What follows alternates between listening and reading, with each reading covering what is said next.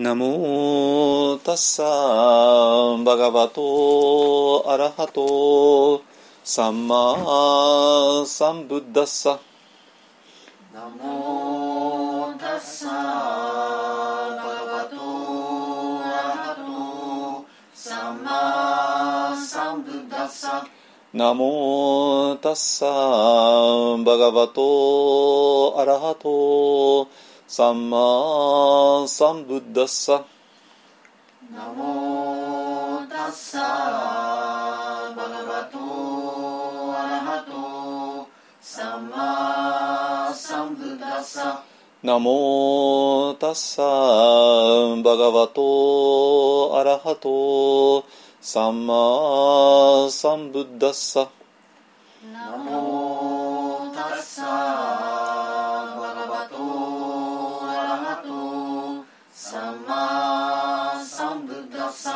ブッダンサラナンガッチャーミブッダンサラナンガッチャーミダンマンサラナンガッチャーミダンマンサラナンガッチャーミサンガンサラナンガッチャーミサンガンサラナンガッチャーミドゥティアンピブッダンサラ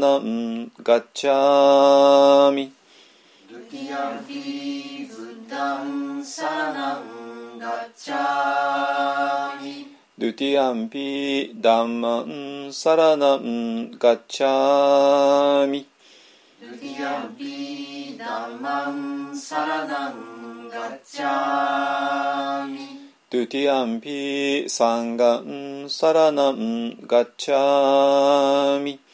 ドゥティアンピサンガッチャーミドゥティアンサンガンサラナンガッチャーミドゥティアンピーミタティアンピブッダンサラナンガッチャーミタティアンピブッダンサラナンガッチャーミ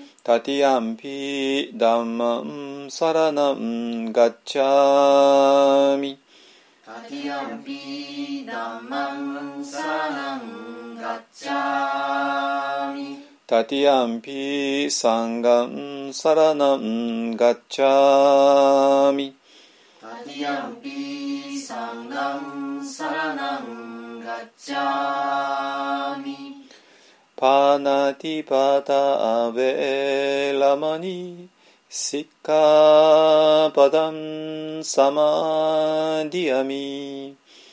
パナティパタベラマニシカパダンサマディアミアディナダナアベラマニ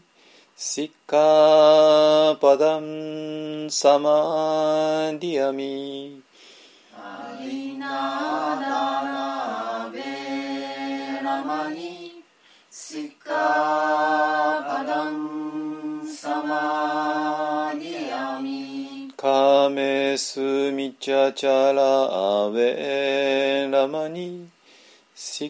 カパダンサマディアミカメスミチャチャベラマニシッカパダンサマディアミムサワダアベラマニシッカパダンサマディアミムサワラベラマニシカパダンサマディアミスラメラヤマジャパマダタナアベラマニシッカパダンサマディアミスラメラヤマジャパマダタナベラマニシカパダンサマディアミサドゥサドゥサドサゥドサドサドマ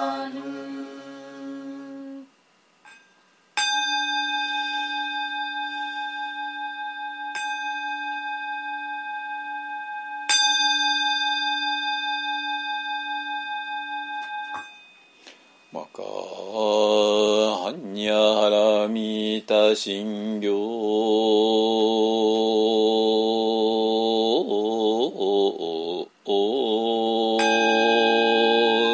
カ財菩薩行事般若ラミタジショケンンカイク一切空薬者利子式不育不意識式即税空空即税式。創業式薬部尿税者利子小北祖父小不滅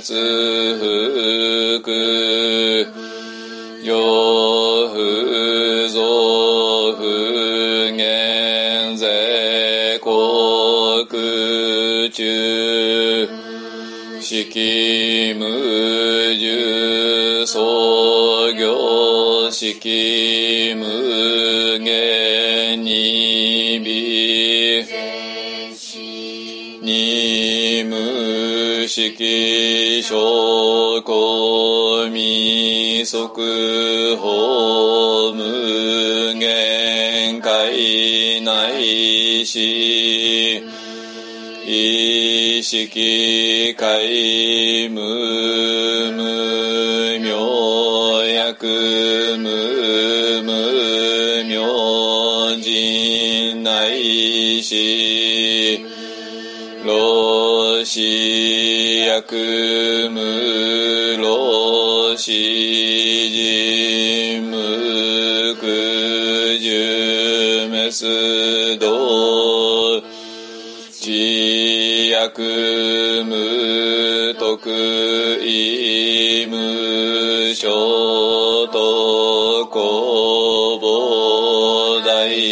大サ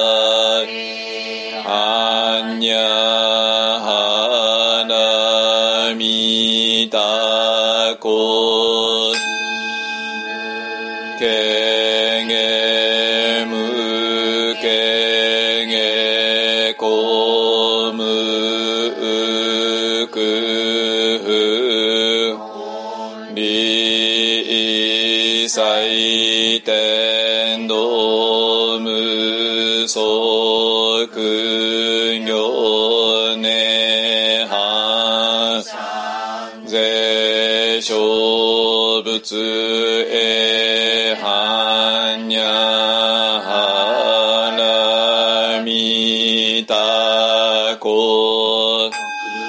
あのくたら三脈三宝内高知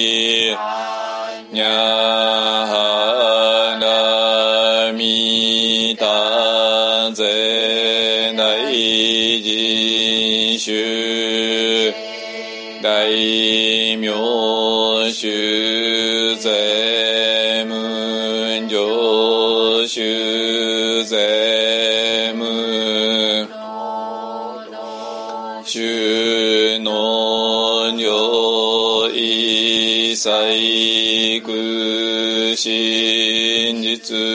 不幸般若花見た即節終圧ギャテギャテラ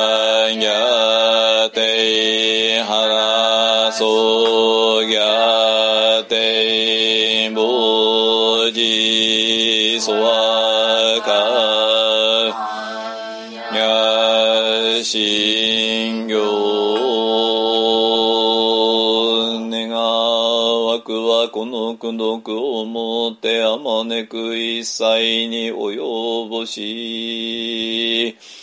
我らと主情と皆共に仏道上善こと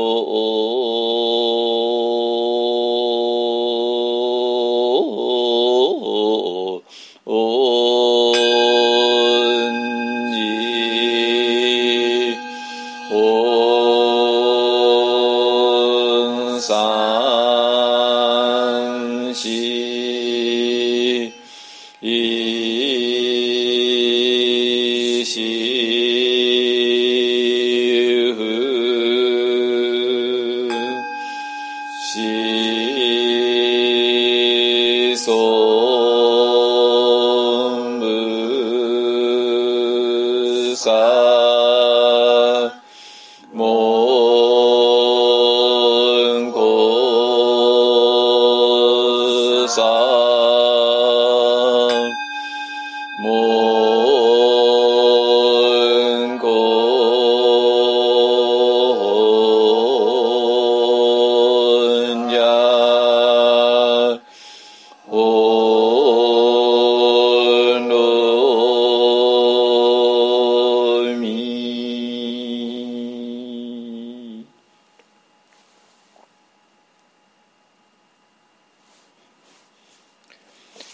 ございました。ちょっと待ってね、ごめんなさい。ちょ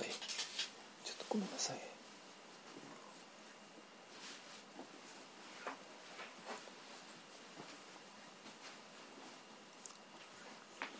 はいはいはいはい。はい、えっ、ー、と、じゃあ今週もね、えっ、ー、と、始めていきたいと思います。えっ、と、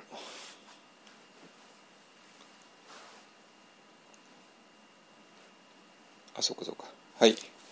ええっと、もう2月に入っちゃったんですけれども、あえっと、2月のね、15日が、あの、涅槃へって普通言う、まあ、あの、日本の伝統では、えーそうなっています。涅槃へっていうのはもうもちろんお茶様が涅槃に入られた日ね。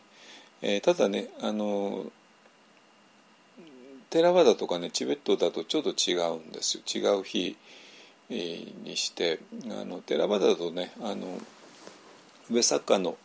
日に全部まとめてあのされているのね。あの、えー生まれた人悟られた人涅槃入られた人ね。まあまあそれも多分いろんな理由があるんでしょうけども。で、えーとチベットはねあの涅槃だけがちょっと1ヶ月遅れだったかな。なんかそんなだったと思います。あのでえっ、とこの東アジアの伝統だとねあのお生まれになったのが4月の8日で悟られたのが12月の8日でで涅槃に入られたのが2月の15日、えーなんだけどもあのただねえっ、と中国中国ですねとか台湾とかあの韓国もそうだと思いますけども、うん、と彼らはね、えー、と仏教に関してはね旧暦を使うんですよ。えーまあ、まあ普通にビジネスのなんかは普通の日本と同じ、えーカレンダー使いますけども、えっと、お寺のね、えー行事は旧暦でやるんですよあの人たちはね。なんでだから当然、えっと、旧暦の2月の15日をやるので、えーだからもうかなりちょっと12ヶ月遅れますよね。ってことはね今日ねあごめんなさいあの2月の15日新暦のねあのでね絵をやるのは実は日本だけっていうね、えーそういうあのちょっとねあのそれもちょっと頭に入れといてくださいね。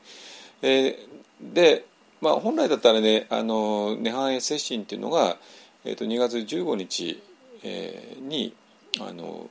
最終日が来るように、えー、あのスケジュール取るんですけどね、まあ、例えばあの曜日とかも一切関係なしにお寺の都合だけで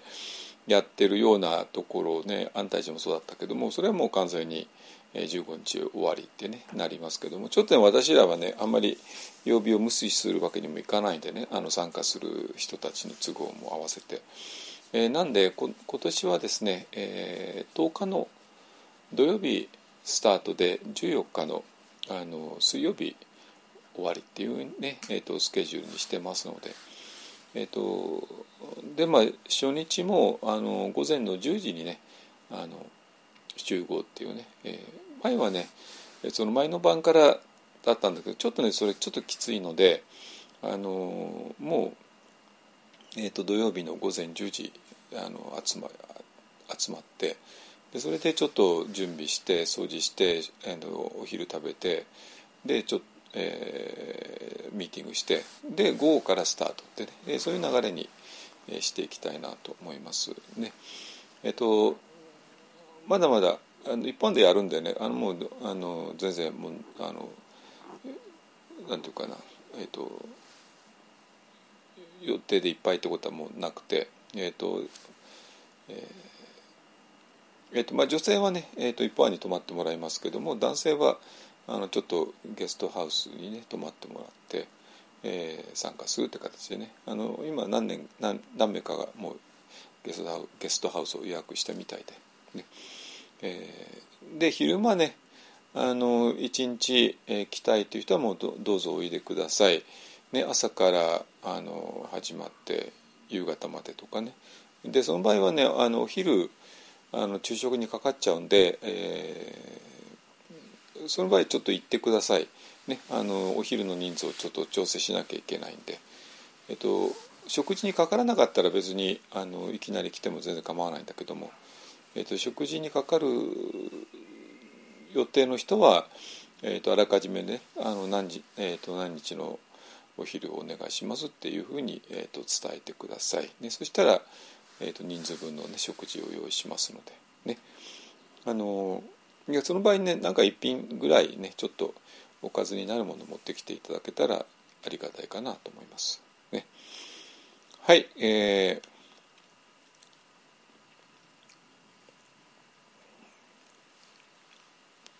いいですね。はい、それでね、えっ、ー、と、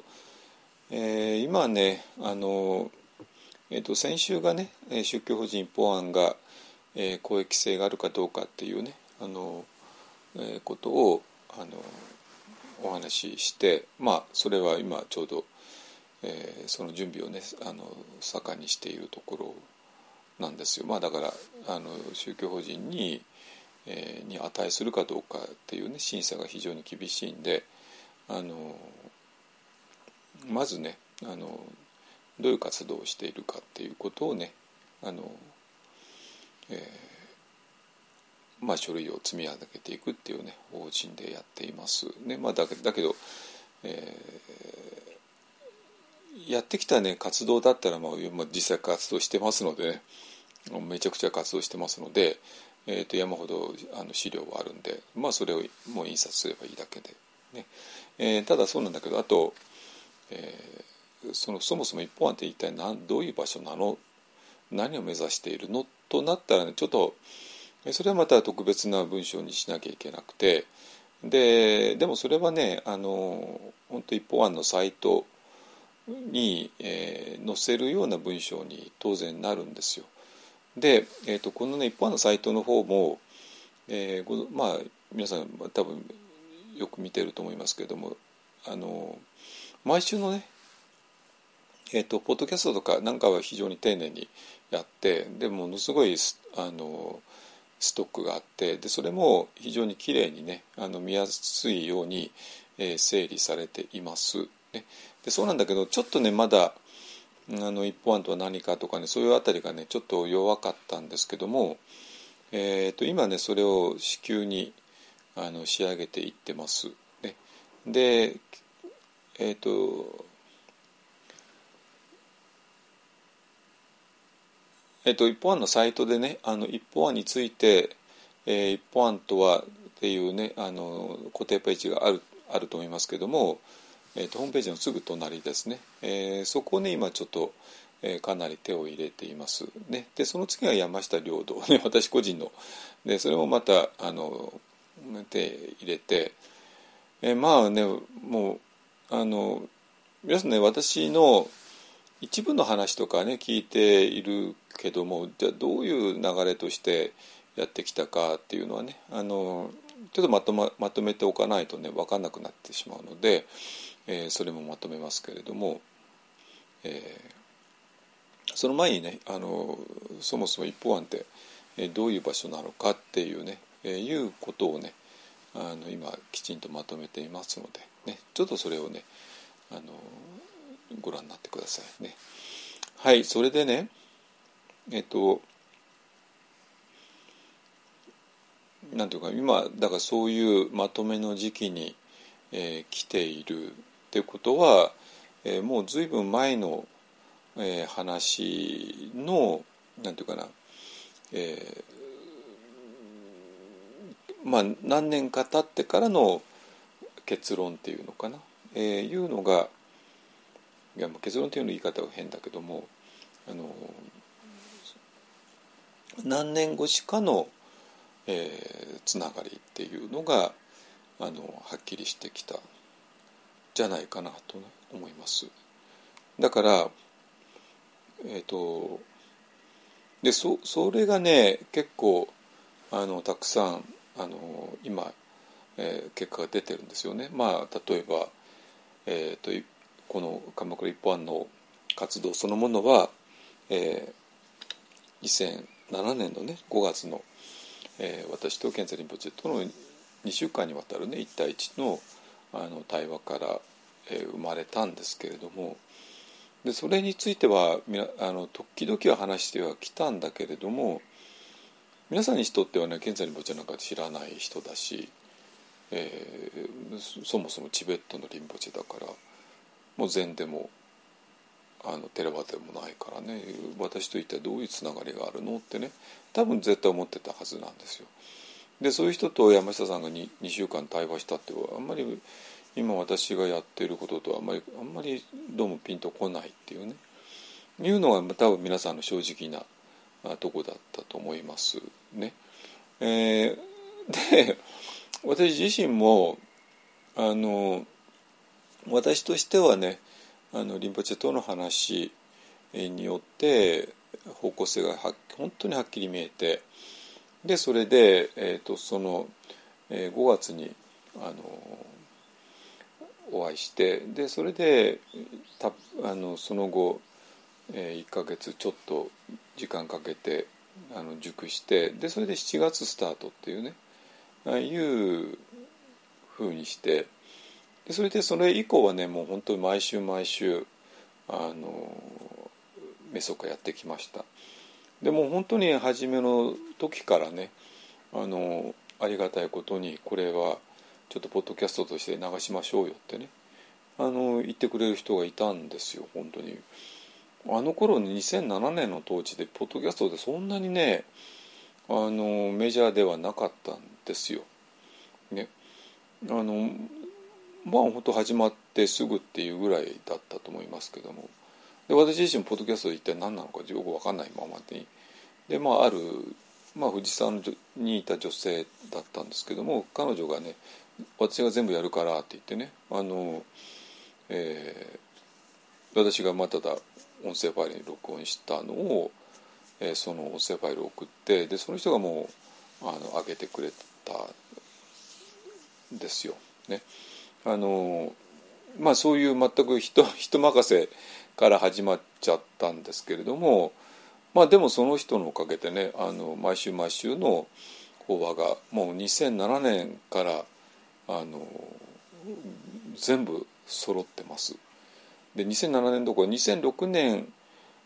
に時々はやってたんですよあの頼まれてねあのまあやっぱり私が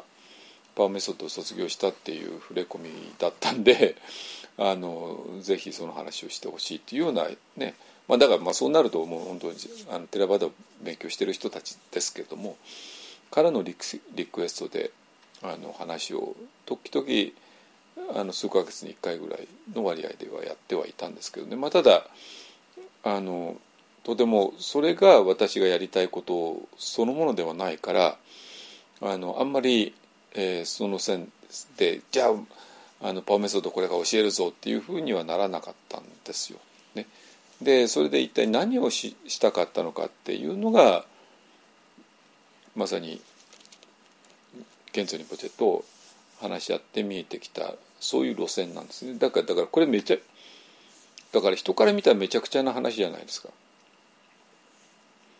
ね私がまあ外州のもう本当にど真ん中の、えー、とこでお坊さんになって修行してだから私外州のキャリアとしてはピカイピカイチなんですよ本当に。あのでそのまま素直に外州の話をすればあの皆さんも納得するし非常に分かりやすいですよね。まあ本当にまあ一生さんが今やってるようなねような感じでああ外州のあの有名な安大寺で、えー、出家得度してでいろんなとこであの修行してでそれを今教えてくれてるのね士官と教えてくれてるのねってこんなのは非常に単純じゃないですか。ね、であとはあとちょっとだけ譲ってまあそれからあったんだけどまあミャンマー行きました。でミャンマーでパオメソッドっていうのをやってそれをなんか卒業したみたい。ね。だだったらじゃあそのパオメソッドそのものを教えるんねえー、これもまた非常に分かりやすいんですよね。で私パオメソッドを教える資格は100%あるから あのいや私ぐらいあるないですよ。あの私だってパワーパワー制度に直接全部教わってるから1から01から01から最後までねあの教わってるからだからあの私ぐらいそのパワーメソッドを教える資格のある人はまあ多分いないと思うんですけどもあのでもそれでもないっていうね。じゃあ何なんえでなんでいきなりケンツェリンボジが出てくるんだってああんた第一ケンツェリンボジの正式な弟子じゃないだろうと、まあ、そう言われたらそうそうじゃはい正式な弟子でも何でもないんですけどね。あのチベット仏教の別に得度したわけでもないしね。えー、だからだから別に私はチベット仏教を教えてるわけでももちろんないしそんな資格はないし、ね、だから非常にあの外から見たら「お前何やってんだ」って言われても当たり前なんですよ。それ分かる。それものすごく分かるんですよ。ね、あのでそうなんだけども私が、えーと、シカンタザをそのまま教えるんでも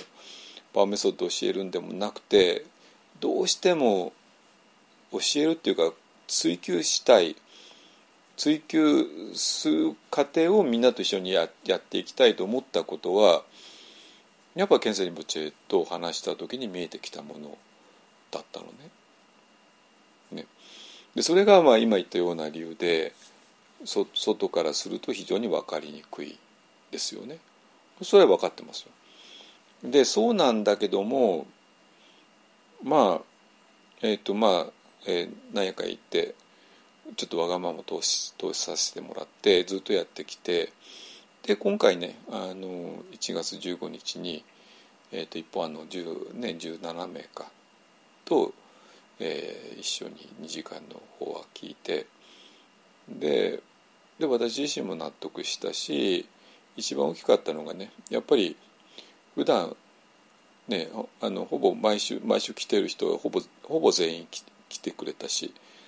えー、どころか静岡とかね愛知とか、えー、新幹線乗ってね あの有給許可取ってやってきた人もいらして、はい、非常に嬉しかったんですけどね。あのみんなで聞いて英語で分かる人は英語でそのまま分かって、えー、でも分かんない人はもう完璧な通訳がついたんでねあ、まあ、ほぼあの通訳で大丈夫です。まあ、皆さん、まあ、多少は英語もは聞いてるでしょうから多少の英語とあの通訳とで、まあ、ほぼあのリンポチェが言いたいことは一応語学的には伝わったと思います。で語学的に伝わった上でダルマの中身も本当にきれいに伝わった。ね、っ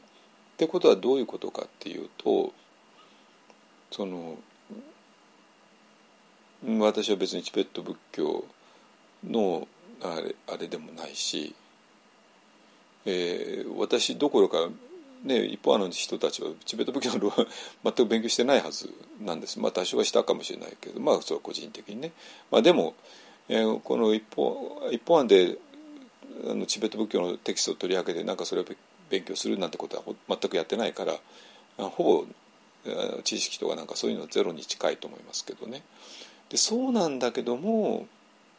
不思議なくらいにリンポチがいあの伝えたかったことがあの本当ドンピシャリにあの理解できたみたいで。ね、で、えーと、この間感想文ねあの十何人の人に書いてもらったものを、ね、Google ドキュメントにしてあの読めるようにして、まあ、それは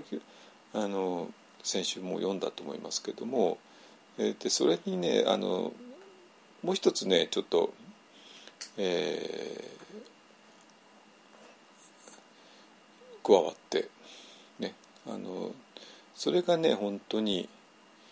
なんていうかなドンピシャで、えー、つまり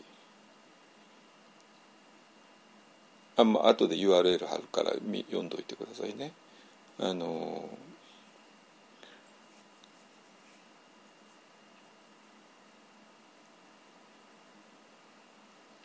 日本っていう国がねあの、えー、ちょっと宗教っていうものがちょっと複雑宗教ってものに対して複雑骨折を起こしちゃって、まあ、でこの理由が、えー、この理由が、まあ、先先あの先週話したことで、まあ、これもちょっと今日後でまた触れますけどもねことで、まあ、戦戦争中にいろんなことがあったんでねえー、でそれで戦後非常に宗教に対してみんなが、まあ、はっきりと疑いの念があってあのまあ普通はもう宗教は、えー、タッチしない。でそれでもあえてタッチする人たちはまあちょっと変な人たちばっかりであの本当にまともな宗教があのなくてが、まあ、あとはもう観光かあるいはね法事とかなんかねお葬儀とかっていうでそうじゃなくても本当に普通の人が普通に生きていくための宗教っていうのが本当に弱い。ねえー、でまあ一方案はそれを目指してるんだけどあまりにも数が少ないっていうね、えー、いうので、えー、なんていうかね自分は正しいことをやってるはずなんだけどもあまりにもちょっと世間から理解されないのでちょっと自信を失うこともあると思っていたところであのリンポチェの話を聞いたらまあリンポチェはもう本当今チベットを代表すしますよねあの人はね。あの今知名度といいまあ、人気といい評判といいまあ今62歳って、ね、言われてるからまあ本当にキャリアのもうピークもピークのとこだまだ全まだお若いしでも十分それなりに年は重ねられているからあのまあ本当に円熟期に入られたかなと思いますけどね。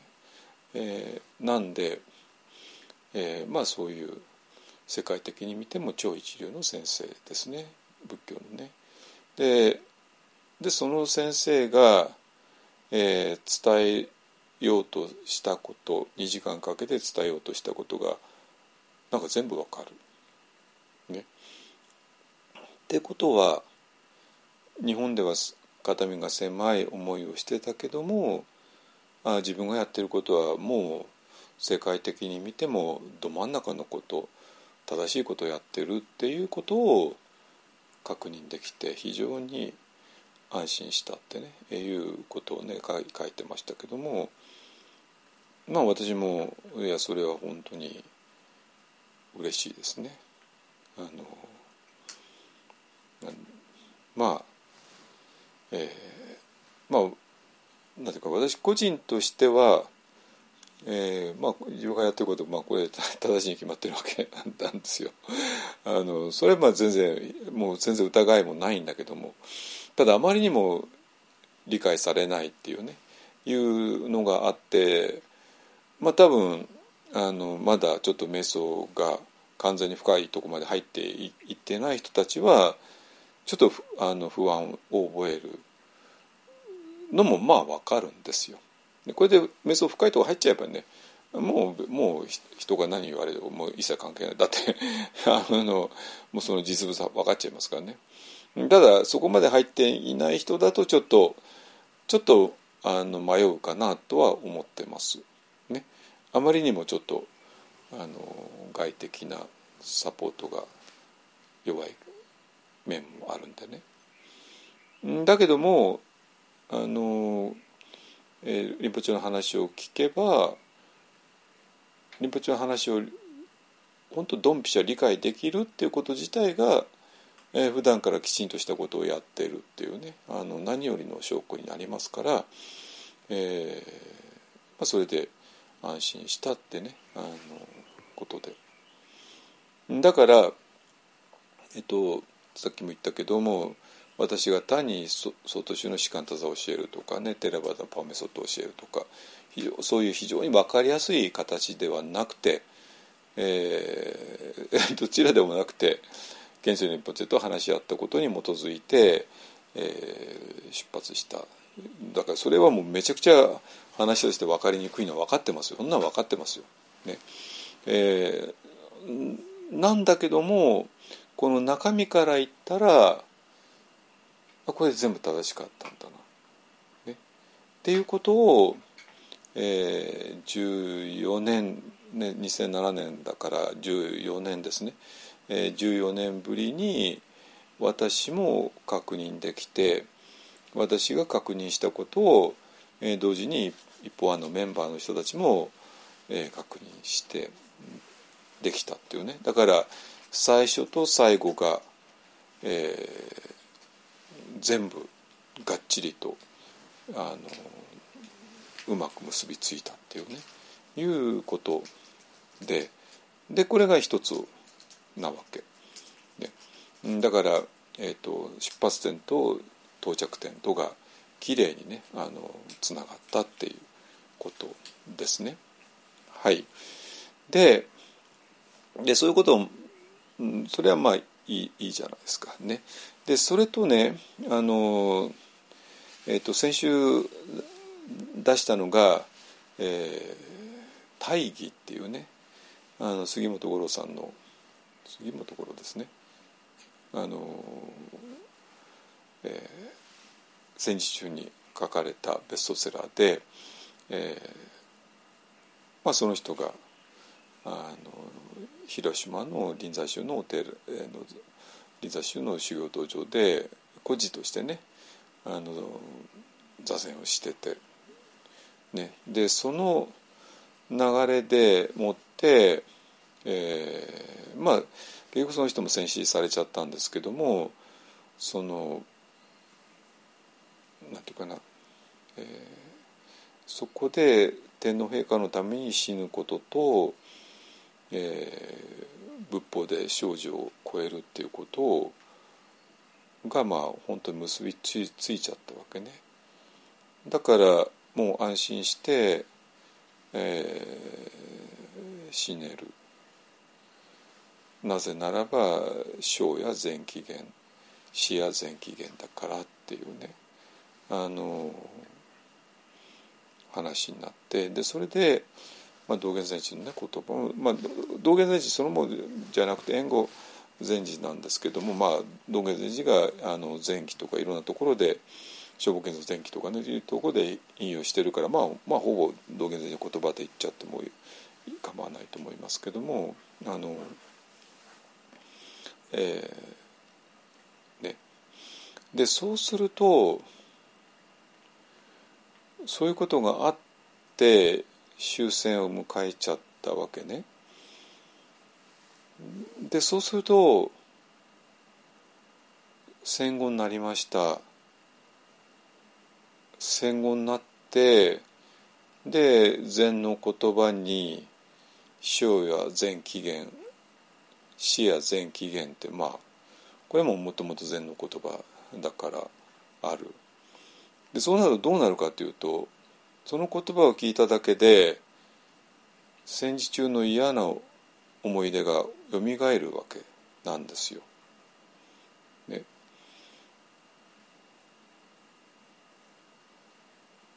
だからそういうその人間の命が全然あの尊重されないでもうどんどんどんどん、えー、人間が死んでいったあのでそれを、えー、なんとかな推し進めたのが禅なんじゃないかっていうねいうまあそういうあのなんていうかな疑いっていうかそういうものがまあ残る。でこれはね日本においては、まあ、そそれもほとんどタブーになっちゃったんであのあまりみんな取り上げないしでそうなんそうだけども、えー、みんなの心にどっかでそれが残っちゃってそういうのがあってで宗教っていうのは怖いよねっていうあの思ってもまあしょうがないかなっていうね、えー、いうのがあるんですよ。で最近で宗教怖いわねっていうのはもう大体1995年のあのサリンとかあるいはねあの壺裏壺をね売りつけられたとか、まあ、そういうのがあって宗教って怖いよねってなるけどもで宗教って怖いよねのもっとあの根っこのところにやっぱり戦争中のそういうことがあってだからあの戦争中に命を粗末にして粗末にした背景になんか仏教の変な理屈があったんじゃないのっていうのがまあ大体の人の印象として残っちゃって、ね、のがあったわけなんですよ。ね、でだから、えー、その今さっきねさっきの人があの戦後の日本では宗教をやること自体が、えー、肩身の狭い思いをして、まあ、自分が正しいことをやってる自信はあるんだけどもちょっとあの肩身狭いよねと思ってたらもう本当今の現代のあの代表するリンポチェが言うことが完璧に分かってでまさに一本案でやってることそのものだったんで大いに自信を得たっていうね、まあ、そういう話だったんだけどもあの、まあ、そういうで普段はでもあんまりにも宗教が、えー、生き方としての宗教ですね。あの観光でもないし仏像をね見るとかでもないし、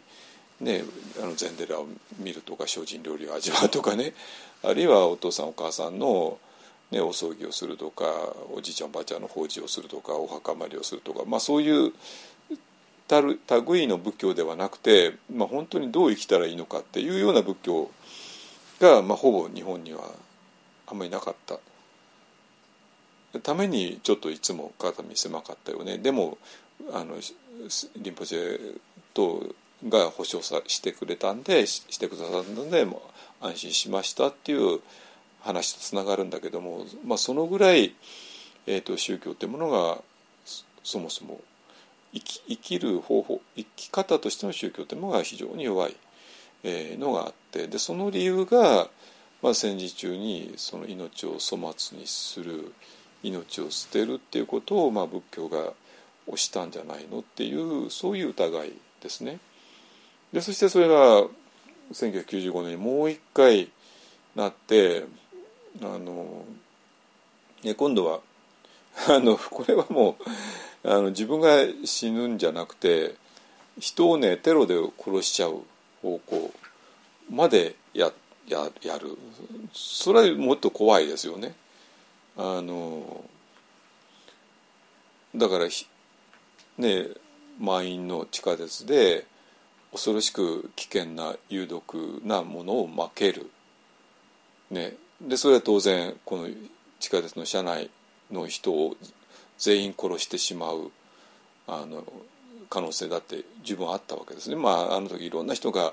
あの勇気を振り絞ってやったんでなんとかまあね犠牲は、まあ、犠牲者が出ちゃったですけどもねまああれ社内の全員死んでてもおかしくなかったわけですよね。あのでそそのぐらい自分の命じゃなくて相手の命を粗末にするのが宗教なのかってねまたあれになっちゃって何なのよってねああいうそしたらもう宗教怖いものに決まっててだからまともな常識的なあの人間は宗教なんか関わっちゃいけないってねいう話になるのはそれは当然そうなりますよね。ねえーと、だからそういうものを、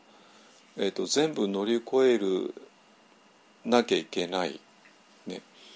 えーと、オウムに関してはねもう私は完全に乗り越えました。えー、というかオウムに関してはもう散々話してきたしでオウムはまさに、えー、もう私の中で大きな問題ででそれで、えー、何かを分かるために一つの非常に大きなきっかけとなった。でそれでもう完全にあのそれは乗り越えたってことはね。これはもうちょっと,、えっと一般のポッドキャストの中で散々話してきたからこれはもういいいいと思いますけれどもそのもう一つ前の、えっと、戦争中のことですね。でこれはねあのでこれがえーと、戦後の日本の、えーと、宗教に対する態度を決めたので、えー、これちょっと本当にでかいんですよだって私が生まれる前の出来事だからもうオウムはもう私がバリバリの現役のお坊さんだったから、まああのまあ、まあ大丈夫じゃないけどまあ本当にどこが問題点だったかとかねそういうも全部分かった上で、まあ、それ乗り越えたからそれはいいんですよ。オウムはもう完全に卒業してるんだけどもこの私が生まれる前の話になるとちょっと、えー、非常にあのどうしていいか分かんないっていうねいうのがあって。でそしてでそうなんだけども、えー、と先週も話したけども、えー、と日本の国内ではねあのほぼタブ扱いになってたんだけどもえー、相手国ですね。相手国ってもうアメリカですよね。だから特攻隊に突っ込まれてきた方ですよね、にとってはあのもうバンバン攻めてくるわけですよ。ね、で「善 and War」っていう、まあ、本が書かれていたりとかねでまああの私とか石尾さんみたいに英語が完璧にできてコミュニケーション取れてでもリベリベラルで、えー、だったらばじゃあちょっと話し合おうかっていうようなあのだったと思いますけどね。多分普通の日本の前奏たちは一体何を話しているのか分かんないからディスカッションのしがいもないでしょうけども私と一緒さんだったら、ね、まともにあのどどんな話題でもディスカッションできますから。だからあの私と一緒さんにその、えー、話題を振られてきたんだと思いますけどもね。あのだからまあ私としてはまあその問題意識がずっとあってでその問題意識が、えーと、戦後の日本がどうしてここまで宗教に対して、えー、偏見があるのかっていうねああいう、えー、その理由大きな理由だったわけなんですよ。いいですかね。えっ、ー、とでそれで えっ、ー、となんていうかなあのこれはね、えー、実はこの一方案そのものとも関係あるんですよ。ね、で今日は、えーとはじえーと、最初とそれの結結末っていうのが今どんどん結末がついてるっていう話をしててそれでまあ私になってからの一方案が、えーと、ケンツェリン・ボジェットの2週間の話し合いっていう始まりがあってでその結末がこの間の15日の講演会だったよね。ね。でこれはこの結末を、えー、私だけじゃなくてね理恵さんとかねみんなみんなとあの迎えることができたよねってね。別に終わったわけじゃないんだけど まだまだ続くんだけども、まあ、一応始まりとかんまあ始まって完結っていうねあの、えー、しました。ね。えー、ね。ででもう一つ、まあ、そういう始まりがあって、えー、今完結しつつあるのが、えー、その、えー、戦争中の話ですね戦争中の、えー、命を粗末にすることに仏教が手を貸したんじゃないかっていう話ですね。ででこの命を粗末にする、えー、その当事者ですね、えー、私はもちろん生まれてないからあれなんだけども私の父はもうバリバリの当事者で、えー、あの人はあの旧制高校を入っていたのにね辞めちゃってわざわざ海軍機関学校に行っちゃったんですよまあ戦争中だからね。でえっとまあ父親の家そんなにその頃は裕福ではなかったんでえ当然まあまあ分かると思うけどあの海軍機関海軍の学校行ったらもちろんあの全部学費とか全部タダになるわけですよ。と当たり前だけどね。あのもう要するに軍隊に入るようなもんだから。まあ軍隊じゃないんだけど軍隊の学校に入るからね。だからまあそういう理由もあったのしあったんだろうしまああと戦争中でねあれだったんで父はまあまあわざわざ海軍の海軍機関学校に入っちゃって。でただ父は大正14年生まれだったんでちょうど戦争終戦の年が二十歳で学校を卒業するわけですね。だからあの、えーと、もう青年将校としてもうさ、まあ、あと12年早かったらもう青年将校としてもう本当に最前線送られてまあほぼ十中八九戦死していたと思いますけど一番ねあの危ないところへ送り込まれるわけですかねもうバリバリに訓練を受けてますから。ででその、えー、えっとその海軍ねあの特攻隊というとねあのまあゼロ戦乗って突っ込んでいくっていう話をみんな知ってると思うんですけどもそれと同じようにねあの実は海軍の方もあの一人乗りの潜水艦ですね。に、えー、爆弾積んで、えー、突っ込んでいく、ね、だからまあ魚魚雷ですけども人間が乗った魚雷ですね。魚雷だと普通に発射してあとは魚雷に進ませてあの撃たせるあの、ね、敵艦を、ね、あれするけれどもえーと、これは人間が乗ってだからあの操縦するがよよ余計あの命中率が高くなるけれどもでももも乗ってる人ももちろん死んじゃうからねあのまあそういう、ね、それを回転って言ってねあの点を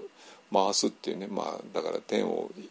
選曲が悪くなったのもひっくり返すぞっていうの、まあ、そういう意味を込めて書いて、つけたんだと思いますけどね。まあここにちょっといろいろ本ありますけども あんまり読んだ憂鬱なのがあんまり読んだことないんですけど。あのまあだからまさに、えーと、そういう現場にいてでまあ父はまあ年が若かったんで行かずに済んだだけであと遅れてたらあのもっと戦争がね、まあ、長引いていたら、まあ、父親も必ずそうなってたっていうねいうことですね。えっと、だからまあそういう問題意識を抱えてでそれで、えっと、この一方案そのものですね、えー、私があの一方案の活動し始めたのは2007年なんだけども一方ではもう2007年が始まったわけじゃなくて、えーとえー、1985年に、えー、立っていますここはね。ででその理由っていうのが、えー、ちょうど父親が還暦を迎える頃ですね。で、えー、自分の人生の、まあ、締めをそろそろ考えていたわけででその時にやっぱりあの若い日に、えー、と感じたあの戦争っていうものの矛盾ですよね。えー、だから別にその矛盾を解くために 一本案を立てたとかねではないけれどもまあやっぱりあのあまりにもたくさんの命がそこであの失われてしまった。ねまあもう本当の海軍の軍事さんだからもうそのど真ん中にいて。で、えっと、戦後はしばらくね福音戦って言ってあの中国とかねたくさん日本人いましたからそのその人たちを日本に戻すんですよね。あの戻すようなあの作業もしてたんでまあ本当に、まあ、全部そういうこと全部知っている、えー、じゃあこれ一体何だったんだっていうね。ことを考える場所を、えー、作る、いうことね。でまあまあ、父親がだから一本案を作ったのもいろんな理由があったと思いますけどもまあ自分がもう還暦過ぎて残りの人生を、えー、単にねあのもう弁護士として弁護士の仕事なんてまあ非常に きつい仕事ですよ本当に。ねもうしょっちゅう法廷がどうのこうのってね、まあ、要するに人が争ってるのを何とかしようっていう仕事なんだからそれはきついに決まっててねでそれで。えー、なんとかあの豊かなね老後を過ごしたいってことで、まあ、ここを建てたんだけども、まあ、そこにはやっぱり戦争中の、まあ、あの時代を生きた人ならばみんなたくさんの解決がついていない宿題を抱え込んでるわけですよね。でこの宿題をどういうふうに解決できるかなんて全然見通しもないけどもまあとにかく、えー、この宿題をとにかくあの取り掛かろうっていうね、まあ、そういう意味合いがあって、えーまあ、この一本を立てて、ね、でそしてそのあの結末が、えーと、実はこの間の、えー、100分で名著のねあの宗教特集の中で、えー、この出てきた。ね、で、えっと、この禅の言葉が、えー、もしマインドフルネスっていうものを入れない場合に、えー、とんでもないことになる、いうそのとんでもない、事例を、杉本五郎さんという人があの書いていてでそしてそれが戦後の日本の宗教怖いよねっていうものを生んでしまったもう本当にガチの理由なんですよ。本当に。ね。えー、ね。だから私はねあの1995年のサリンとでそれから戦争中のこの辺りですねを抑えれば日本人がなんで宗教に対してここまでみんなもう構えちゃうの？っていうのはもう分かると思います。で問題はそれを結局あの乗り越えることができなかったんですよ戦後ずっと。ね、だからあのこれを話題にすることすらできなくてだから私と一緒さんはアメリカ行ってそれを話題に出されてちょっと焦ったっていう話なんですけどね。あのででそれもあって、えー、それを解決できるのはもう唯一マインドフルネスだよねえー、っていうことをねあの、えー、それが先週のテーマですだからえっ、とまあ私が生まれていない頃から始まったこの、えー、話。でそして私は生まれてなかったけども父親がまさにその当事者だってったこと。でその当事者としてそれを何とかするために、えー、まあ一本案を立てた理由の一つでもあるんです。実を言うとね。あのさっき言った「回転」っていうねあのの本ここに何冊かありますけどもね、えー、でそれの今日は始まりと完結でしょ、ねあのえー、その完結っていうのが、えー、ようやくあの先週ぐらいにできたかなと思います。ねまあ、要するに、えー、マインドフルネスっていうものを入れることによって、えー、小や前期限悪や、え、死や前期限というものをそういうふうに、えー、だから天皇陛下のために死ぬことが正しいんだよっていうふうにはならないってことですね。にはならない。えー、だから、えー、それによって、えーと、答えをを背中から押すっていうことにもならないってことをあの、えーまあ、証明できたかなとね思います。いいですかね。えー、でそれでねえっと今日はねだか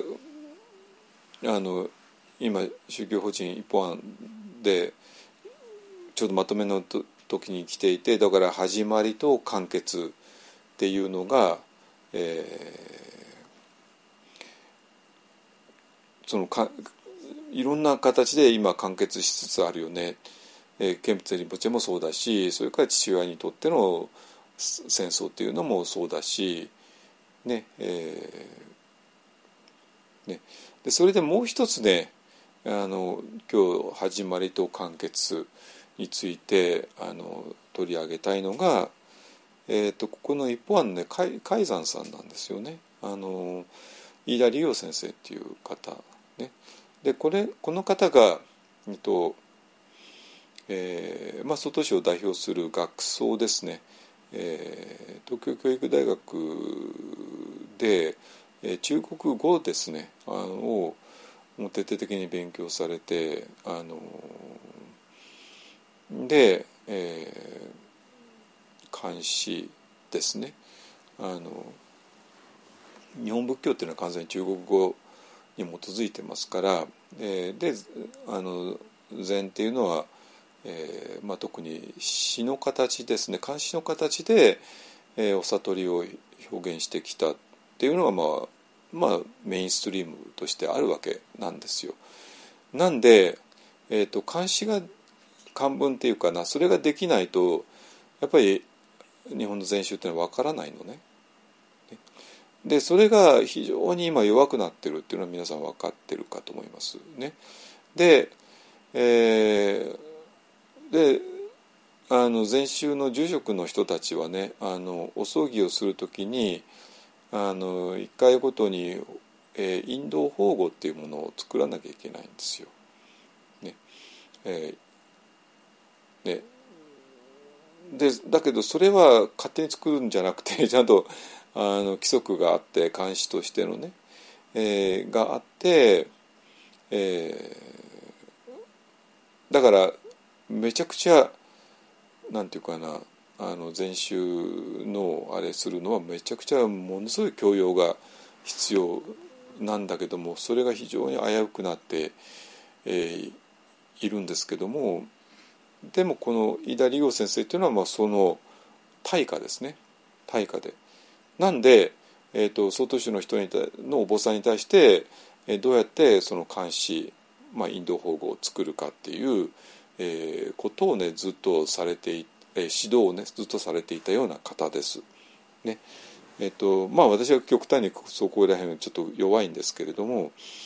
ただうちの海山さんがねあのそれの対価なんでで、まあ、一方案はね、まあ、まあ大丈夫なんですけども。ね、でそれででその人がなぜねあの、え一方の改ざんになったかこれもちょっとお話ししたことあるかと思いますけども、えーと、飯田先生っていうのはね、えーと、東京の四谷の善長寺っていうのと,、えーと、南足柄ね、まあ、この間行ったところねあのの天皇院っていう2つのお寺の住職をされていたんだけども学者さんなんであの駒澤大学とかね、えー、と西尾学者大学とかいうところの教授をされていたされていたんですよ。ね。えー、だけどもなんか、えー、高校の漢文の講師もね、えー、されていてでその時に、えー、うちの父親とうちの父親があの高校の教師もされしていたんで若い頃ね。でその時の、えー知り合いだったみたいで。でまあその後ねあの飯田先生のお寺の顧問弁護士を父親がやってたっていうちょっとあの縁もあったんですけどもあのそんなんで、えー父親がまあ還暦を迎える頃にちょっと心がざわついて、えーでもちょっと案をね立てたいってねあのあって、えーでそれで大賛成ってなってでそれで、えーあのお寺っていうのはね2人必要で海山っていうのと会期っていうのとね、えー海山っていうのはあの、まあ、最初の住職なんだけども大体これは、えー名誉職なんで非常に有名なお坊さんに頼んで、えー形だけ最初の住職になってもらうわけね。でそういうのを海山山を開くっていう。人です。だから、まあ、その人がね普通、えーそのお寺に実際に住むってことはほぼなくて、えーだから有名な人だとあのいろんなところで改ざんをしちゃってるから あのそんな全部のお寺になんか住めるわけないからね。あのまあ本当に名誉職なんですけども、えーまあその飯田先生をその改ざんに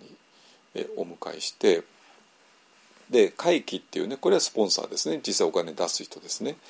えーでそれがまあ父親父親だったんですけどもが出して、えーでそこの 2, 二人が揃えばねお寺っていうのは立ちますから、ね、でそれで、えーただ海山になった以上はあの、まあ、もちろんここに住むってわけには もちろんいかないしそんな暇あるわけないけれどもなんで、えーまあ、その楽慶法要だけはねきちんとやるっていうね、えーことで、えーでそれを、えー1985年のね11月の10日に、えーされたんですよ。で私は、えーちょうどアンタジでねあのやってたんでちょっとそれは参加できなかったんだけどもあの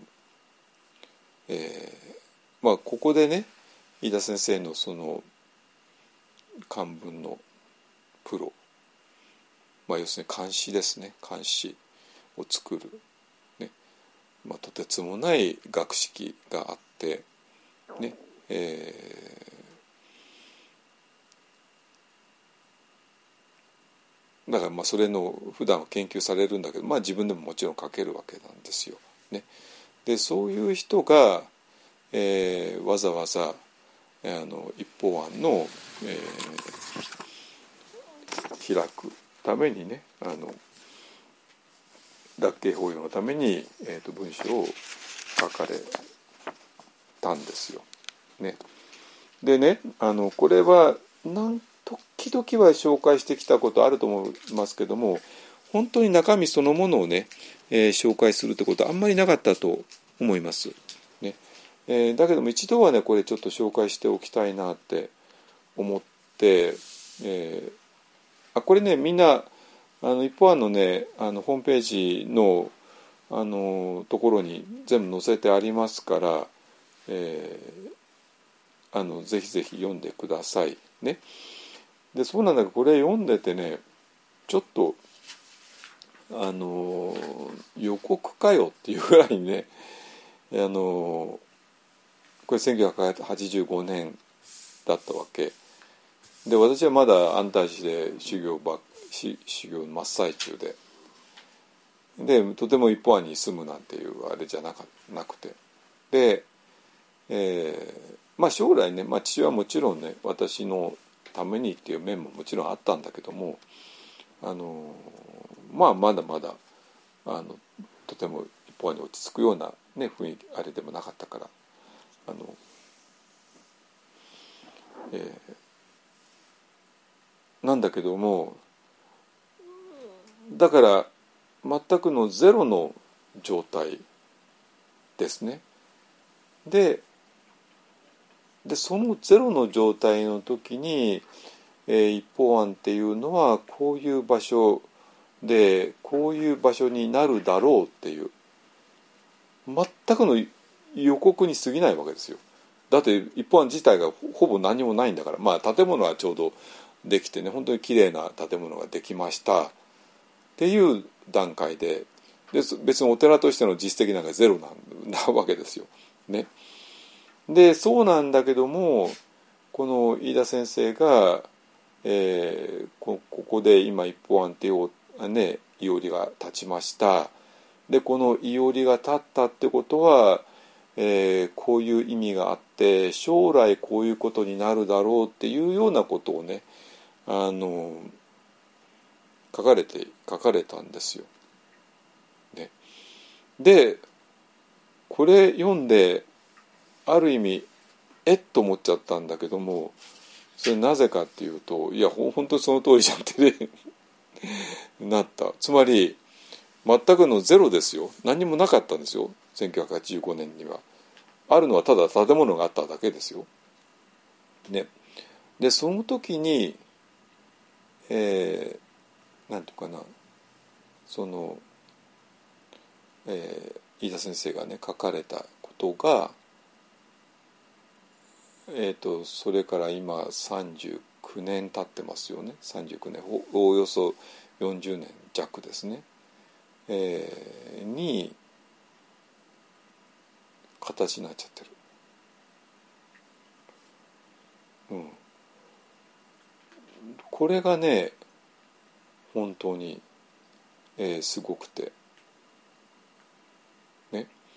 えっとこれをねちょっと今、えー、後半あまだ時間あるね。あのちょっと読んでみんなもねあの驚くと思います。本当に。ね。はい。ちょっと一分休み。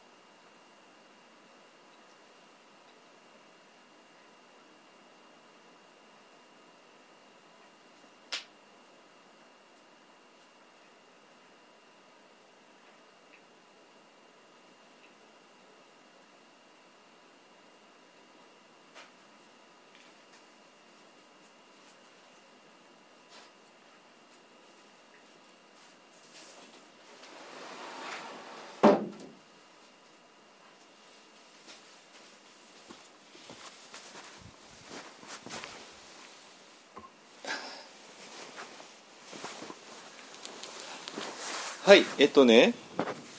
これねえっとまあ漢文で書かれてそれを訓読されて、えっと現代語訳も。これねあの本人がしてますからね。あの他人があのこういう意味だろうってねあの勝手にやったんじゃなくて本人がしてますのでだからまあその意味なんですよね。だから非常にあの誤読のしようがない、え、としてですねあのまあねちょっと一回全部これを読むわけにはいかないんだけどもあの解説するわけにいかないんだけれどもあの一回だけねちょっと読みたいなと思います。えーと、訓読の方ですね。えー、一方案開闢羅形軽白本これ時昭和60年、えー、1月11月10日一方案改ざん一方利行等公用的か周期、えー、小作の説にあたり、えー、ここに道場清め土地五が乱人五法の書店の昇乱を仰ぎ東湾開闢楽系の法要を言主す。集むるところの功読は各信仰を、えー、共産せしむるものなり密かにおもん見るに今より652年前元寇3年源家の日体義貞当稲村ヶ崎において龍神に隊長を規制して王権を当時農事するところとなり総会返じて閉鎖、えー、病々となりぬ。ついで極楽寺坂の争奪戦に源平相打ち勢い雷電を崩し、えー、一木ですかね、えー、海獄を裂き屍は相模湾をう、えー、うずめ地は鎌倉の、えー、岩屋を満たす。天地のために憂い草木もしなり。あこっちのこっちの方がはっきりしてますね。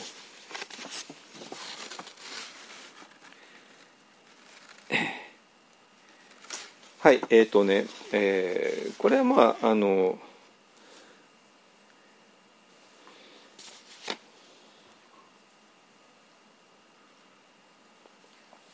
まあ、この先生にあふれるほどの教養があるんで あのなんていうかな、え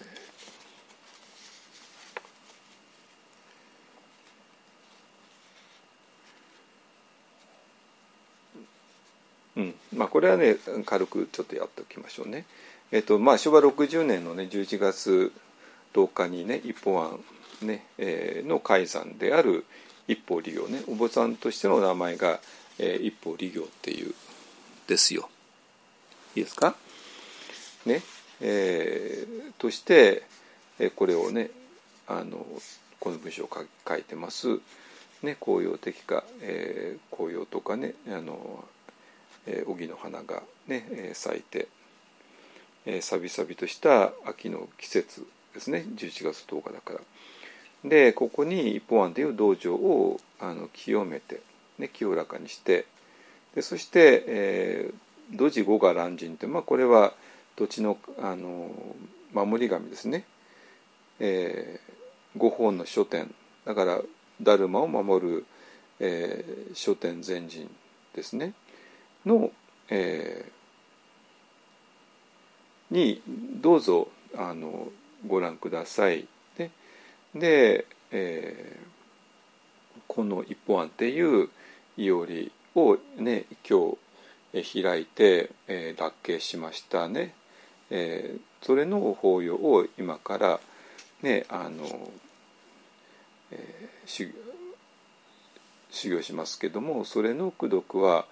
え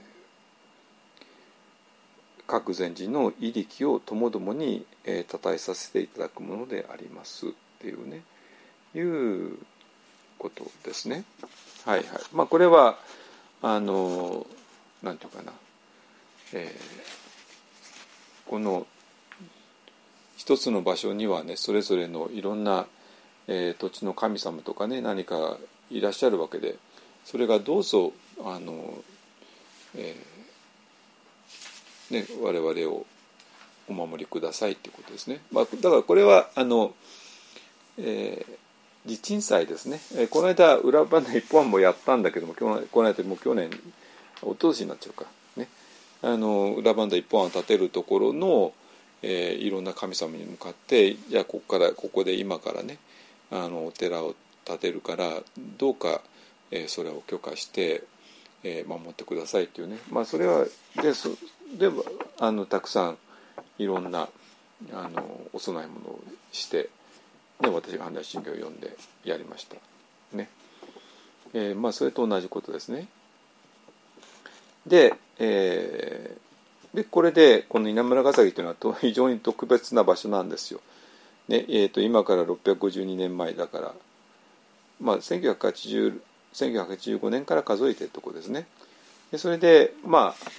ああのここは、えーと、知ってるように、えーと、鎌倉幕府がねあの、えー、滅びる戦が行われた、ね、新田義貞っていう人が、えー、今度稲村ヶ崎の沖合であのだから鎌倉っていうのは、えー、山に囲まれていてそれで山のを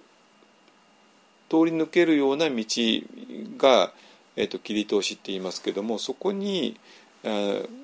そこを守り固めさえすれば、えー、敵が入ってこれないねそういう場所なんですよ。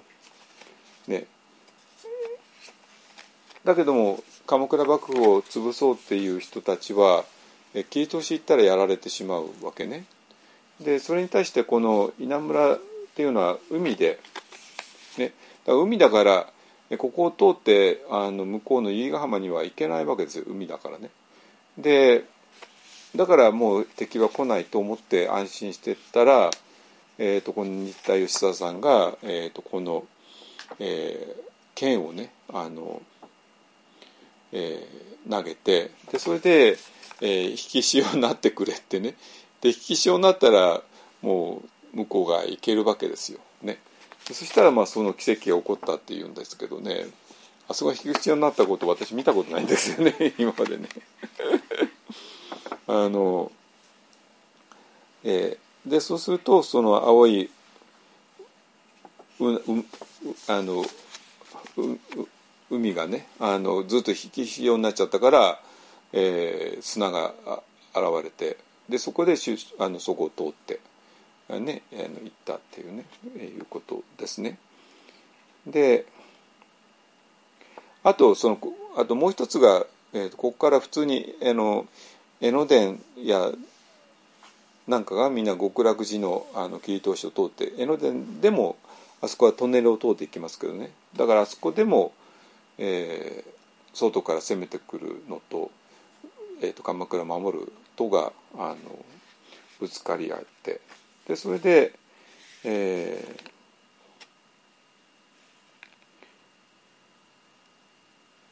ー、すごい声がしてでまあ、たくさんの人が死んで、えー、相模湾を埋めてでその血が鎌倉の、えー、洞窟を満たす、まあ、これはちょっとあの詩的表現でしょうけどもねでそれであの、えー、天も地も草木もみんなあまりにもたくさんの人が死んだんで、えー、みんな悲しんだよねっていうことですね。でまあここでもあの11人塚っていうね11人のあの、まあ、武将がね若いお侍さんかな？が亡くなったまあそのお墓がありますよね。でここはねあのえー、っとここでなんか土木工事してねあの深く掘ると今でも白骨が出てくるっていうね そういう場所なんですよ。つまりあまりにもたくさんの人が死ん亡くなったんででそれを全部あの骨を拾わなかなくてで、まあ、そのままあの土に覆われちゃったんでしょうね。あのえだからそれを今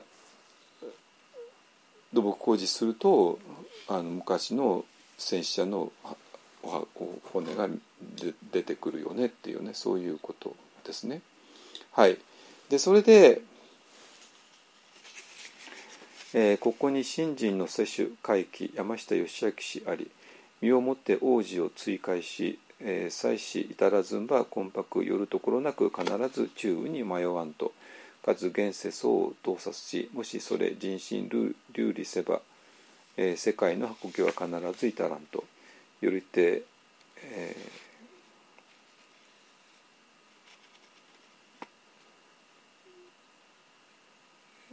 ーよりて一切なれびに光明世界の再来戦ことを記念し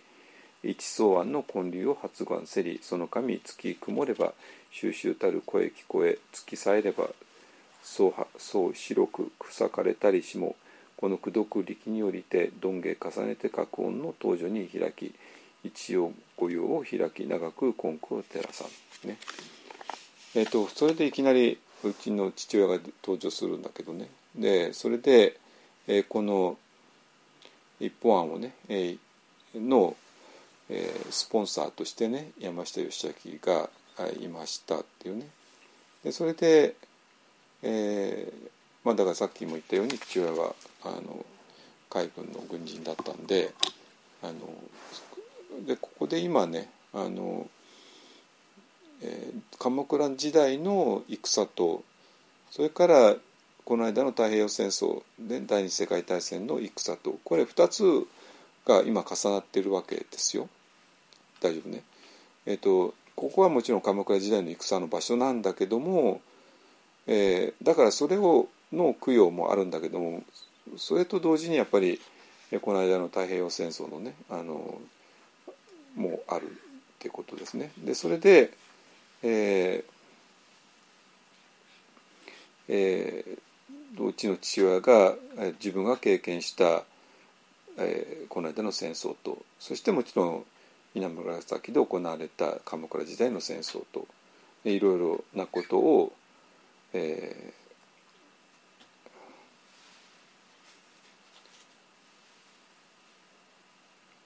ー、思うと。でここできちんとお祭りをしていなければあの、えー、その亡くなった人のね、えー、魂が、えー、売るとこなチューブってこれは分かるでしょう。あのチベットでいうとバルドですね。あの生まれ変わる前にチューブにあの来るんだけどもでそこでもう迷っちゃって迷った魂になっちゃって、えー、もうどうしようもなくなるきちんとじゃ要するに供養してあげないとってことですね。で,、えー、ででまあそれはもう亡くなった人なんだけどもでそそうじゃなくて、えーと、この現代の世相っていうものを、えー、見ても、えー、人の心がね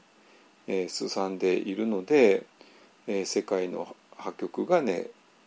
今のままでは必ず来てしまうから、えー、でここできちんとあのご供養ですね、えー、して光明世界ね、えー、光に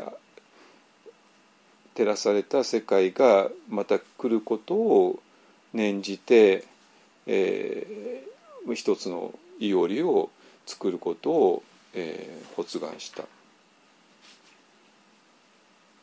てことね、まあ、うちの父親がね。はい、まああの一本案を立てるまでに、えーと、かなり父親とこの飯田先生話し合ったみたいなんでまあそういう父親の気持ちを組んで、えー、ねあのそういう思いでねやったってことですね。ででねこれねあの一本は立ったじゃないですか。で立つ前は「えー、月曇れば収集たる声聞こえ」ってねあの闇夜の暁には鬼人の鳴く声が聞かれまた月光の輝く夜半には霜が降り注ぎその凛冽さに草もしおれんばかりの痛ましさを制していたがでこれあの一般が立つ前ね。えでここに立ってからは、えー、その功徳ねえー、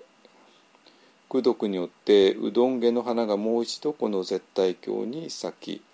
天竺から再来した諸祖ダルマの全仏法がいくつかの宗旨を開演し、えー、無信仰の人たちに光を注いだように恩心恨みや親しい意味の別なく光明を与えることになるだろう。はいはい。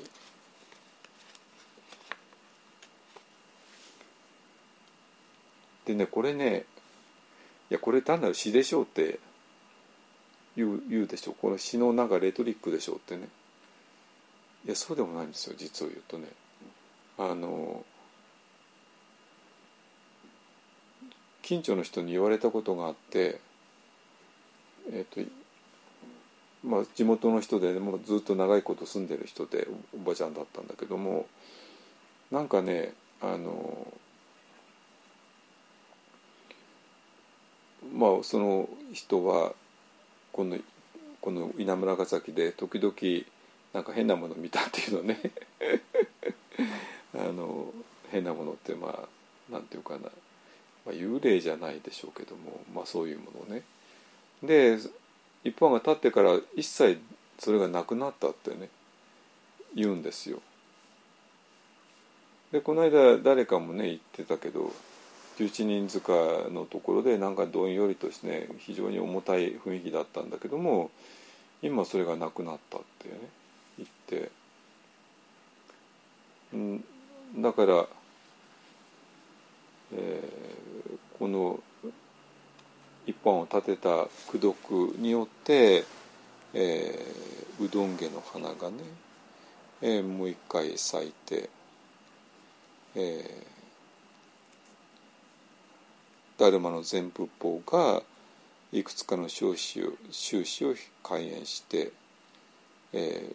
無信仰の人たちに光を注いだように光明を与えることになるであろうって。だこれこれ単なる詩ではないよね。いやこれ本当にあのそうなんですよ。これは。だからあの、まあ、夜ね月がなくて暗い時と月があってあの明るい時とその両方ともなんか憂鬱だった。ね、だけども、えー、いおりが立つことによって、えー、まあこういう根拠を照らさんってなんかすごいですよね。まあ、これ無信仰って書いてあるけど、まあ、暗い無知ですよね無明ですよね。でそれを光を当てるっていうことですね。はい、まあ、そうなんだけども、えっ、ー、とね、一番あのびっくり仰天しちゃったのが、えー、次なんですよ。次が、えー、詩の形になってますね。えー、詩の形になっていて、えー、はいえっ、ー、とねこのね次の詩はねあの実はね一方案のあのトップページの、えー、一方一方案っていうなんかああのあれがあるじゃないですか。ね、そこに実はふあのバックバックの風景の中にこの詩は書かれています。えー、見た覚えあると思いますけどもまあ多分何何言ってるのか分かんなかったと思うけどもね。はいじゃあこれいくよ、えー、一滴のホールは、えー、勝意を放任し潜在に連なり一家の名字は変異を打破しマ号に鮮やかなり。三昧の光明は陰天を照らし三世の因果は地辺を巡る、えー、陸下っていうのかな？陸下陽春の調べ椎ヶ浜辺に広まれでこれが、えー、最初の詩ででその後にもう一回ね詩の形になりますね。はい。でこれねこれちょっとぞぞっとしたっていうのは本当かよってあのいいですか？何回も言うけどもこれ1985年なんですよ。何にもなかったんですよ。何にもなかったわけ。ででこのなんていうかな予言というか予告をしているわけね。これちょっと丁寧に読んでいきましょう。あの訓読と現代語訳ね。現代語訳は先生井田先生自身がされているのでまああのこれ以上正しい。ものないでしょうね。一滴のホールは勝意を放任し潜在に連なり、えー、たった一滴の水に例えられるささやかな仏法の流れでも正殿の仏法を守り抜き千年の後までも続き。すごくないですかこれ。一滴ですよ。たったの一滴ですよ。ね だからドドーってなんかすごい流れじゃないたった一滴なんですよ。たった一滴のホール、ね、だるまの流れ、ねえー、が、えー、でもそれが正しいから正しいから正殿の仏法を守り抜いて潜在ね千年の後までも連なる。だから正しくさえあればたった一滴でも、えー、千年続くよね。でもこれは間違ってたら続かないっていうことですよ。だから一滴でいいってこと。一滴でいいわけね。で次がね一家の名字は変異を打破し満号に鮮やかなり、えー、これはたった一粒に例えられるお悟りの兆しでも偏れる仏法を打破し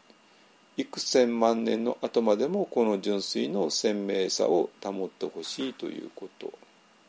ね。えー、明寿っていうのはあの明るいあの玉ですね宝石ですね。だけどもそれはもちろん悟りの意味ですね。えー、で一粒に例えられるお悟りの兆しでも。でその時にあのさっきは勝意だったんだけども今度は変異ですね、えー、偏れる仏法間違った仏法を打破し、ね、で万号に幾千万年の後までも鮮やかなり、ね、純粋の生命さを保ってほしい。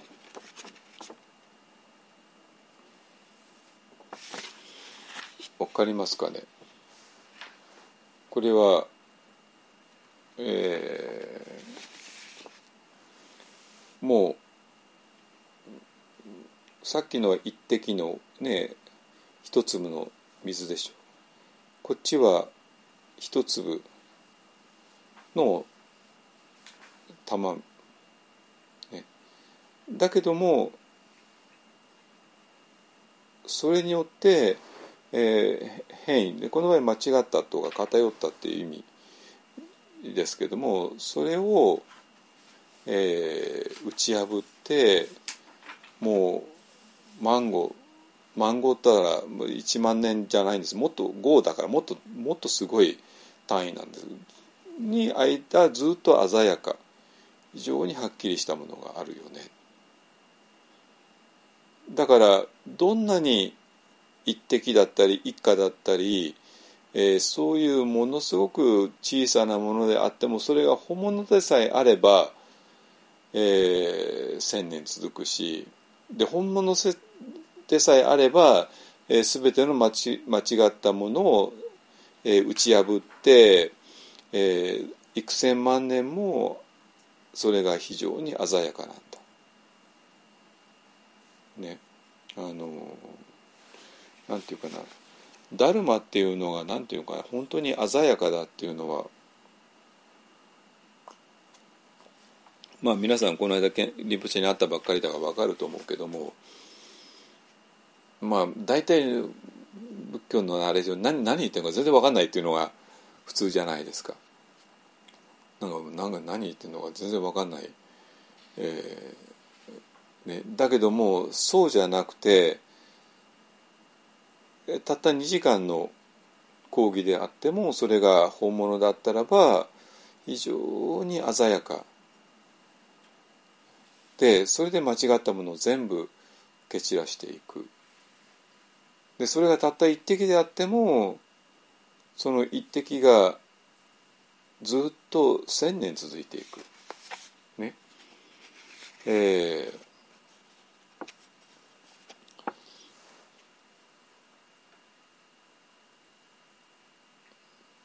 ー、これはそこに書いてあるね次のはね「三昧の光明は人間を照らし」えーお悟りの世界の光明は人間界天人界も照らしいいですね。人間ということはあの六道輪廻の中でねあの地獄が鬼畜生修羅人間これが天界ですよ。ね。えー、それを照らしていく。三昧ですよ。サマーディですよ。サマーディって何？一方の言葉だったらまあ、第五図に入った時の光明のことですね。ね、で三世の因果は地辺をめぐる、えー、また三世っていうのは過去現在未来ですね。また因果の法則は過去現在未来にわたり歴年としてシャバ世界をめぐり展開するであろうことを、えー、三世過去現在未来の因果因果でで地辺をめぐる、えー、シャバ世界をめぐって展開し展開していく。ね、だからあのその因果のねカルマのが、えー、しっかりとちゃんとあるっていうことですね。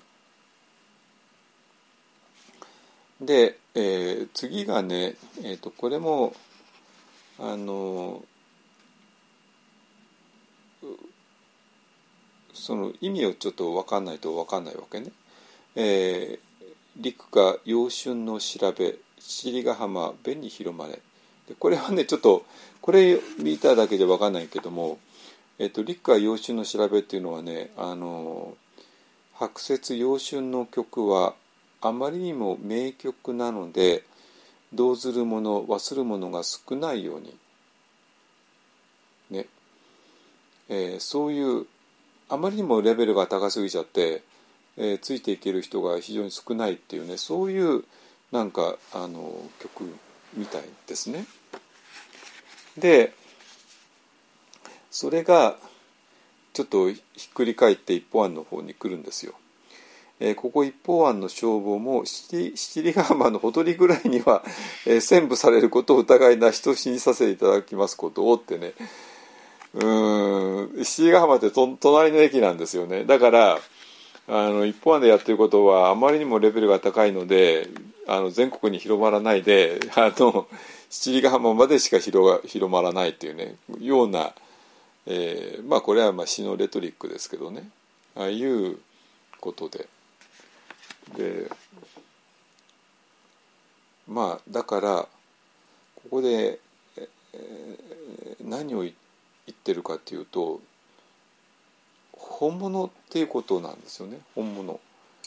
本物がはどんなに小さくても千年つつながっていくし本物はどんなに小さくてももうはっきりしているから、えーと、間違ったものは打ち破ってそれは間違いだってして、えー、ずっと幾千万年にわたって非常にはっきりと鮮やかだっていうね。ね。で三昧の公務用は人間を照らす、ね、三千の因果は地辺を転がる、ね、だから、えーとまあ、これはあの今の一方案の用語を使っちゃえば三世の因果っていうのはまあ第四図の世界での因果応報ですね。ねそれによって、えー、この原因と結果っていうのがいつまでも第四図の世界の中ではあの続いていくよねこれは逃れようがないよねっていうことですね。だからなんていうかな。まあ悪いことをやったらそれ必ずバレるし、えー、バレてあの必ずあのなんていうかな。あの結果が出てしまう。これはごまかせごまかせないってことですね。でそれに対して三昧。サマーディですよ。ってことはもちろんこれは、えー、大仏の光のことですね。大仏の光だけが、えー、この世界を照らしていく。ね。三昧の光明と三世の因果っていうのはこれ対になっているわけなんですよ。いいですかね。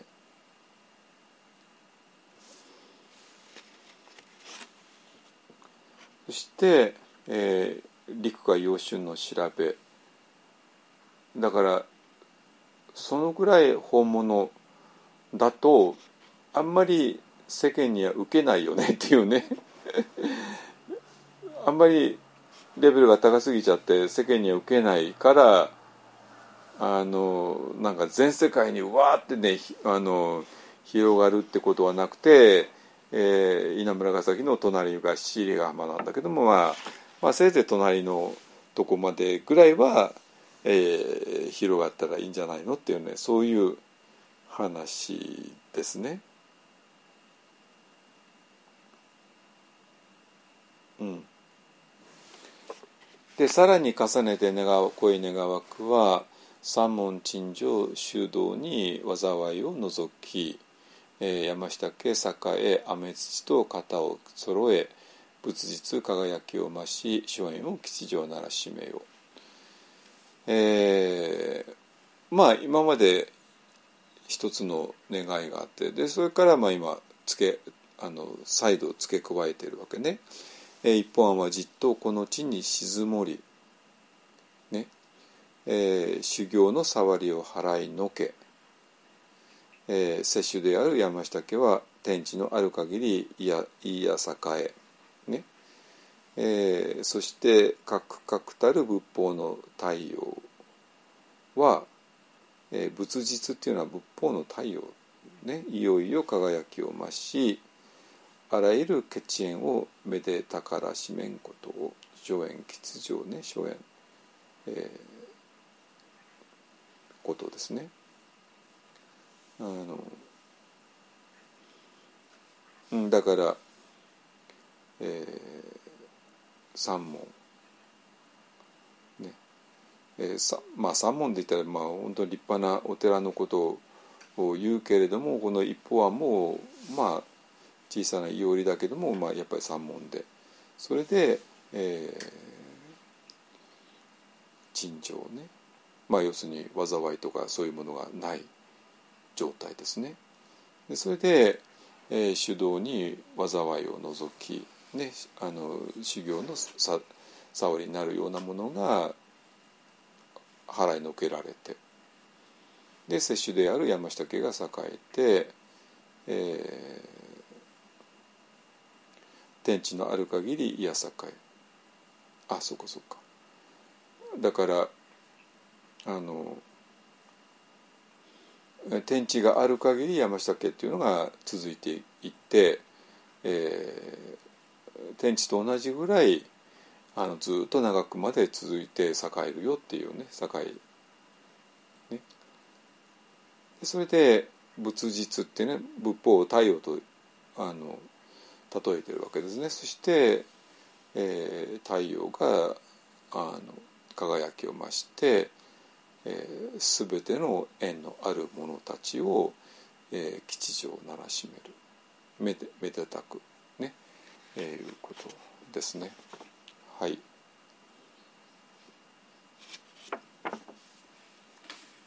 だまあ本当に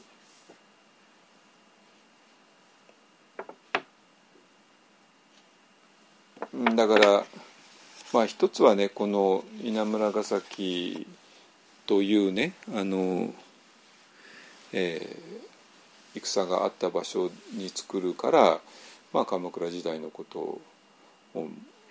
出してくるわけだけどもまあ鎌倉時代までは、ね、ちょっと責任取れないけどもまあ本当にさっきの太平洋戦争までは少なくとも例えば父親なんかはもう完全に当事者もいいところなんですよ。ね、で結局その非常に不幸なことがあったけどもなんか誰もそれを責任取らないしだからなんなんていうかなじゃあ天皇陛下のために死ぬのが正しいんだって言ってでそのまま本当に死んじゃったわけですよ。ね、父親の数年先輩たちは本当に人間魚雷乗って突っ込んでいったわけね。で戦争終わりましたあ全部間違ってましたってねたまったもんじゃないですよね。それって。だからそれはなんていうかな。いやあの投稿隊は正しかっただっていうそういう話でももちろんないし、ね、だけど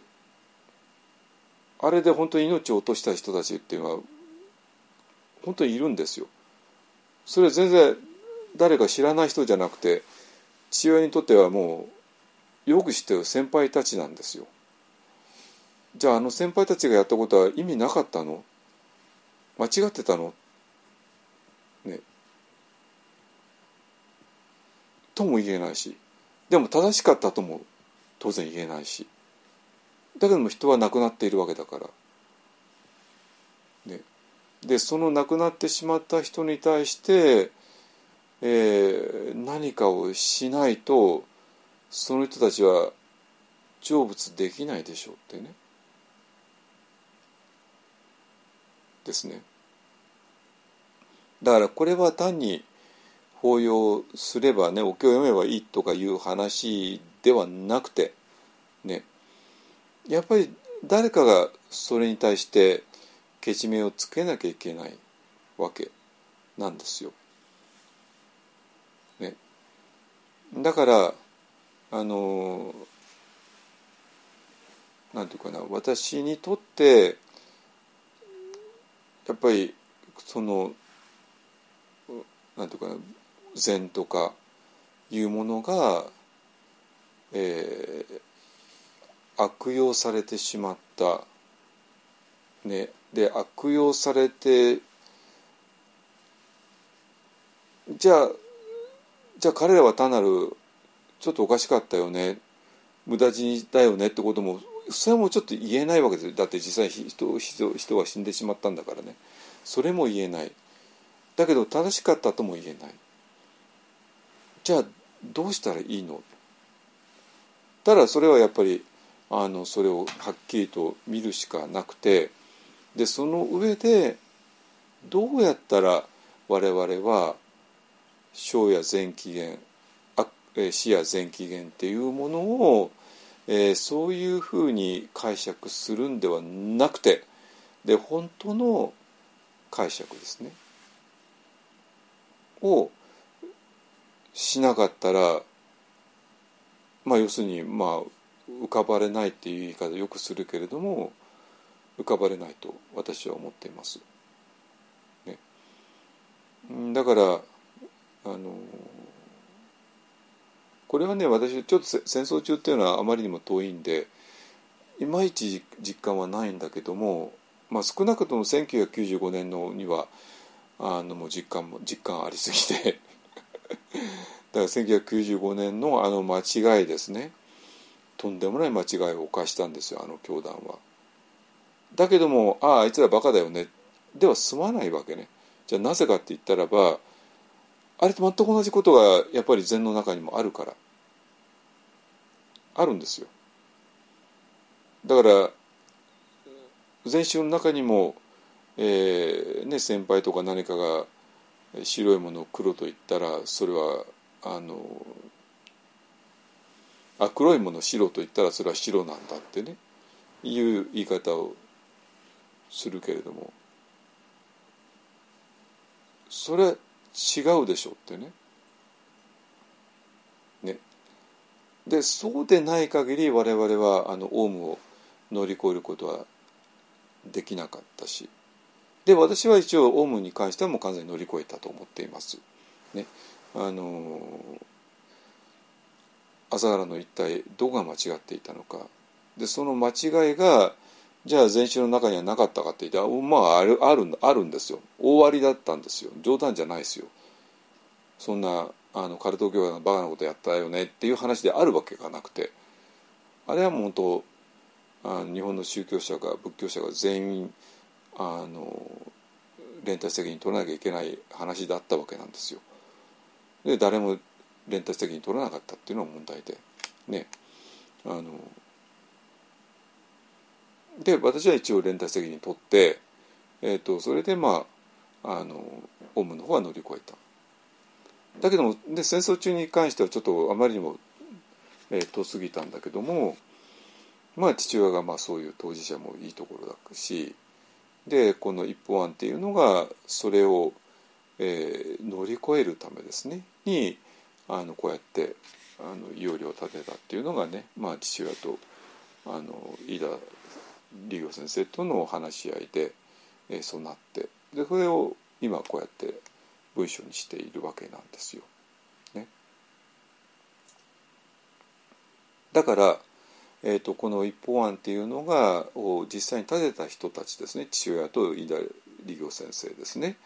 えーの2人がどういう思いで、えー立てたのかをちょっともう一回ねあの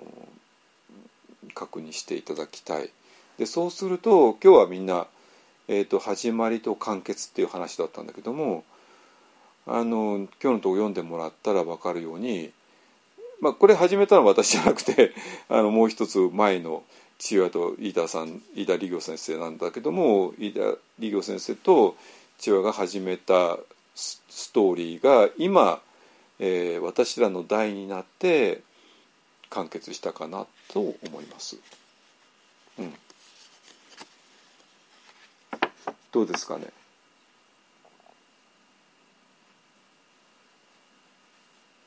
でこの「不指定長枠は」っていうとこですね。でこれは、えー、飯田先生があの書かれた通りの展開になっているんじゃないかなと思う。一滴のホールは勝意を本認し潜在に連なり一家の名字は変異を打破し番号に鮮やかなり三昧の光明は人伝を照らし三千の因果は地辺を巡る陸海洋春の調べ七里ヶ浜辺に広まれ、まあ、七里ヶ浜を越えちゃってカリンポンまで行ってるぞってね インドまで行っちゃってますけどね。あまあただあのなかなかそんなに派手に広まってはいないんですけれどもまあそれはしょうがないですね。もう最初から一本案っていうのはもうあの少数にしか理解できなくても理解されなくても本物だけを目指すのが一方案なんだっていうのがもう最初からねあのもう海山さんから言われちゃってますのでね。っていうことです。どうですかねあのこれでねようやく一方案物語の最初と最後が一応うまく完結完完完結したんじゃないかなと思う。リーさん分かった？分かった？えまだ？はい。ちょっとねあの漢文に慣れてなかったりするからあれでしょうけども。まああのこれねえっ、とコアのサイトにも載せましたのであのちゃんと文字文字であのすぐ問題なく読めるようにししてますのでねえーぜひぜひあの何回も味わってください。ね。はい。じゃあ一応ここまでにします。あよかったこれようやくあのみんなと一緒に読めてね。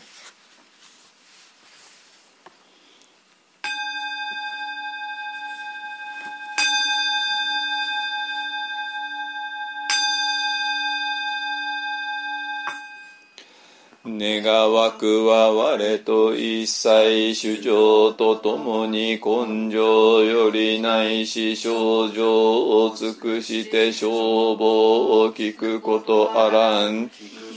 あらんとき消防を気弱せじ不信なるべからず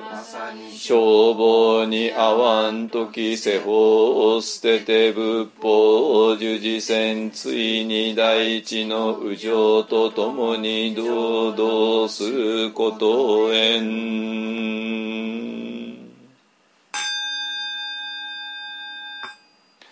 主上無性願道。煩悩無人性願断。訪問無料性願学。仏道。